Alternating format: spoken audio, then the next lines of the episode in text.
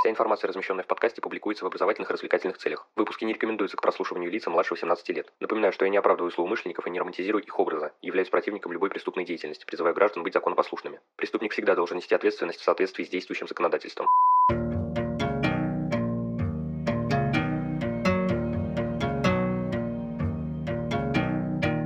Всем привет, вы на канале Grim One, и сегодня мы начнем говорить о книге Ричарда Тейлора «Разум убийцы». В общем, без лишних слов, поехали! Бумажный экземпляр издания представлен в твердом переплете с красивым дизайном и по объему является средним, чуть более 400 страниц. В книге приводятся биографические факты, разнообразные статистические показатели, описываются различные преступления и уникальные медицинские случаи, в расследовании которых автор принимал участие по долгу своей профессии. Кроме того, он объясняет непростые термины и явления в области психиатрии и делится большим количеством интересных фактов, мыслей и суждений. Ричард рассмотрел матери и детоубийства, убийства сексуальных партнеров, под воздействием алкоголя, в состоянии аффекта и на сексуальной почве, убийства с последующей амнезией, финансово мотивированные, психотические, а также массовые, связанные с экстремизмом и терроризмом. Книга буквально напичкана интересной информацией про самые разные виды, подвиды психиатрических заболеваний и причины их возникновения. Автор уделяет немало внимания таким темам, как характеристика психиатрических лечебных учреждений, в том числе самых строгих, и быта в них, суицид у пациентов, смертная казнь, буйные подопечные, женщины-заключенные, жертвы домашнего насилия, сталкинг, тест Роршаха, восстановление после зависимостей,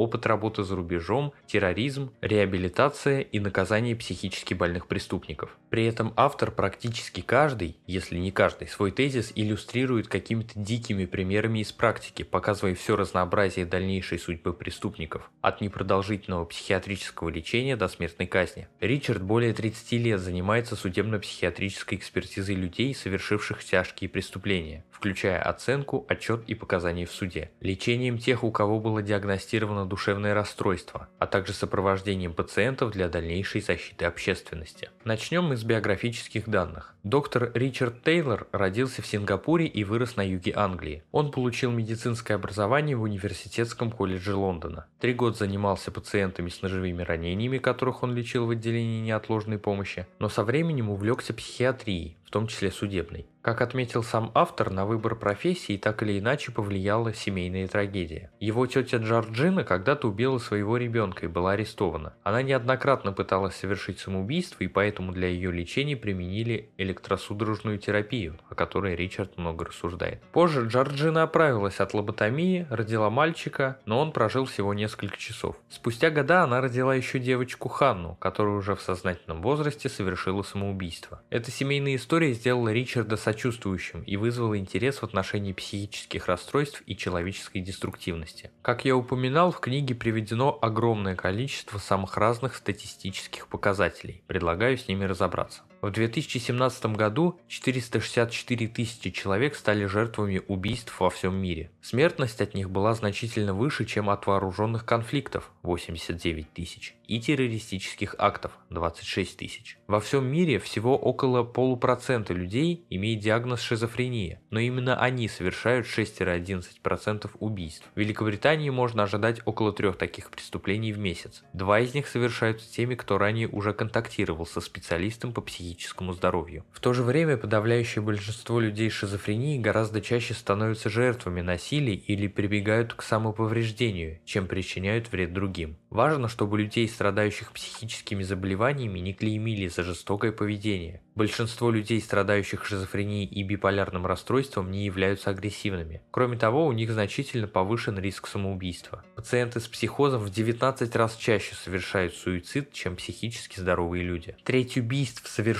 психически нездоровыми людьми, приходится на тех, кому не ставили диагноз и кого никогда не направляли к психиатру. Люди, убившие незнакомцев, чаще всего были бездомными и ранее уже демонстрировали антисоциальное поведение. В отличие от тех, кто напал на члена семьи, они никогда не проходили лечение. Таким образом, в некоторых случаях убийство может быть первым признаком того, что у человека психоз. Ежегодно в Великобритании приблизительно 75 убийств из 800 совершается людьми с психическими заболеваниями. Из них примерно две трети совершают пациенты, проходящие лечение у психиатра. Лондонская столичная полиция раскрывает около 90% убийств, во многих городах США только около 60%. Отчасти это связано с тем, что в Скотланд-Ярде есть специальные команды по расследованию убийств. Кроме того, подобные преступления очень редко совершают случайные незнакомцы, поэтому полиции не нужно далеко ходить, чтобы найти преступника. Одна из самых распространенных форм убийств – одного сексуального партнера другим. Обычно их жертвами являются женщины.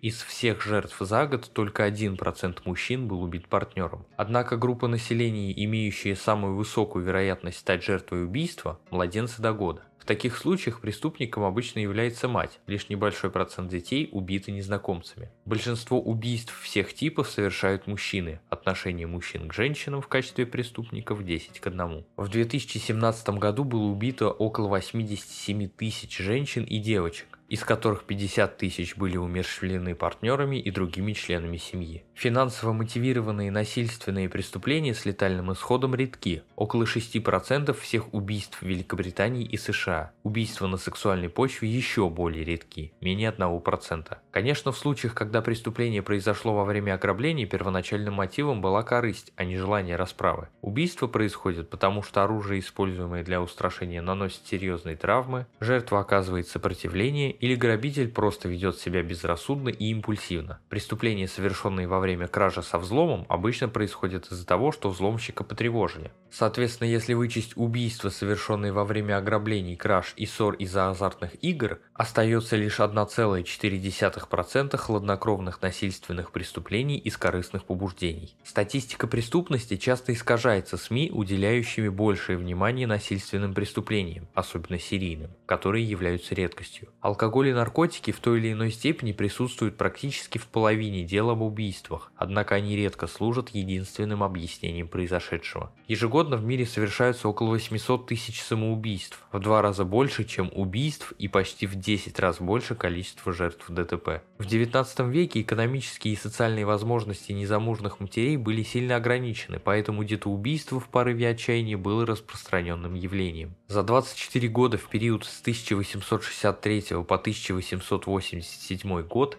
3225 детей в возрасте до 1 года были умерщвлены родителями в Англии и Уэльсе, около 150 таких случаев в год. Согласно данным Управления ООН по наркотикам и преступности, в 2017 году в среднем 137 женщин в день погибали от рук партнера или другого члена семьи во всем мире. Большинство мужчин погибает от рук незнакомцев или знакомых во время драк и ограблений, либо в столкновениях с бандами. Риск самоубийства среди женщин-заключенных в разы выше.